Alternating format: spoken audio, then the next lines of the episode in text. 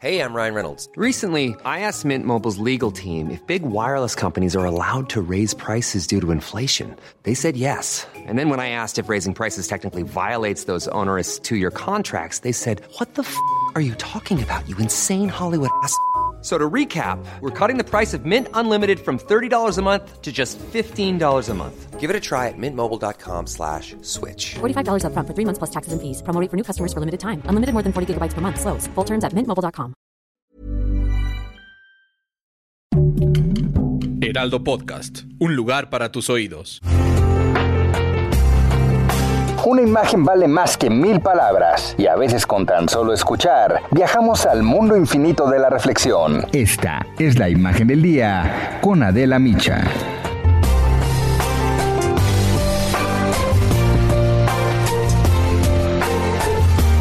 Justo una semana, en la mañanera, el presidente López Obrador anunció que acudiría a vacunarse contra el COVID-19. No quiso dar detalles de dónde y cuándo sería, pero por su apellido le tocaría esa semana en alguno de los tres centros de aplicación en la alcaldía Cuauhtémoc y explicó que sus médicos le recomendaron hacerlo luego de unos exámenes.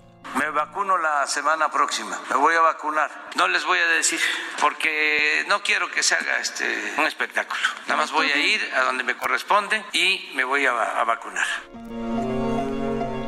Pero este lunes dijo que tras consultar nuevamente con sus médicos coincidieron en que tiene anticuerpos suficientes, por lo que por lo pronto no se vacunaría. Dos médicos me habían dicho que sí y el médico que me atendió me dijo no, porque tiene suficientes anticuerpos y no hace falta, o sea, puede esperar. Incluso me planteó dos meses, que eso sí lo considero mucho y debe de revisarse el tiempo, pero que no tengo ningún problema de contagio ni de contagiar a nadie. Pero ayer dijo que siempre sí que sí se va a vacunar, para dar ese ejemplo a los que tuvieron COVID y que se protejan. Me voy a vacunar dentro de unos 15, 20 días. Volví a preguntarle a los médicos y también para disipar dudas, sobre todo para que los que eh, tuvieron COVID, como yo, no esperen tanto tiempo y dar ese ejemplo para que se protejan. El presidente de 67 años que padece hipertensión, que sufrió un infarto en el 2013, dio positivo a COVID en enero pasado. El domingo 24 lo anunció en sus redes sociales. Dijo entonces que los síntomas eran leves, que estaba en tratamiento médico y que como siempre era optimista. Saldremos adelante todos, escribió. La secretaria de Gobernación, Olga Sánchez Cordero, lo representó en las conferencias de prensa matutinas en aquellos días. El viernes 29 de enero, ante los rumores y dudas sobre su estado de salud, el presidente, convaleciente todavía de la enfermedad, apareció en público y envió un mensaje desde Palacio Nacional. Me presento con ustedes para que no haya rumores ni malos entendidos. Estoy bien, aunque todavía tengo que guardar reposo, explicó en este video grabado. Sin cubrebocas, el que desde el inicio de la pandemia se ha negado a usar, se centró en el combate al COVID-19, caminando por los pasillos de Palacio Nacional durante casi 14 minutos, dio un mensaje donde agradeció las muestras de apoyo.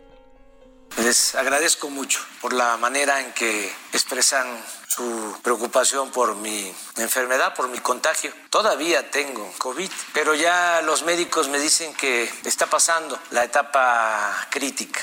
Ahora me presento con ustedes para que no haya eh, rumores malos eh, entendidos. Estoy bien, aunque todavía tengo que guardar reposo.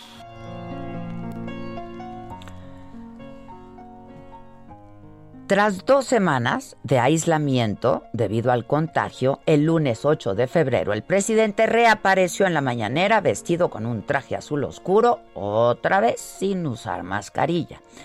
López Obrador ha sido criticado por minimizar la efectividad del uso del cubrebocas para prevenir los contagios. solo lo ha utilizado en muy contadas ocasiones, cuando es obligatorio en los viajes por avión, o en julio pasado, cuando visitó al entonces presidente de Estados Unidos, Donald Trump. Recibir la vacuna contra COVID-19 en su momento o aplazarla se suma a la serie de contradicciones del presidente en el tema de la pandemia. Pero la Organización Mundial de la Salud ha sido muy clara en explicar que más allá de haber tenido COVID-19 o no, las personas deben vacunarse. Los expertos no saben todavía cuánto tiempo dura la protección que el organismo genera después de enfermarse y recuperarse de COVID. La experiencia ha mostrado que incluso si alguien se recuperó de COVID-19 es posible que pueda volver a infectarse, por lo que vacunarse es una forma segura, la mejor que hay, de generar protección. Protección que necesitamos todos, pero sobre todo quien gobierna un país con 126 millones de mexicanos.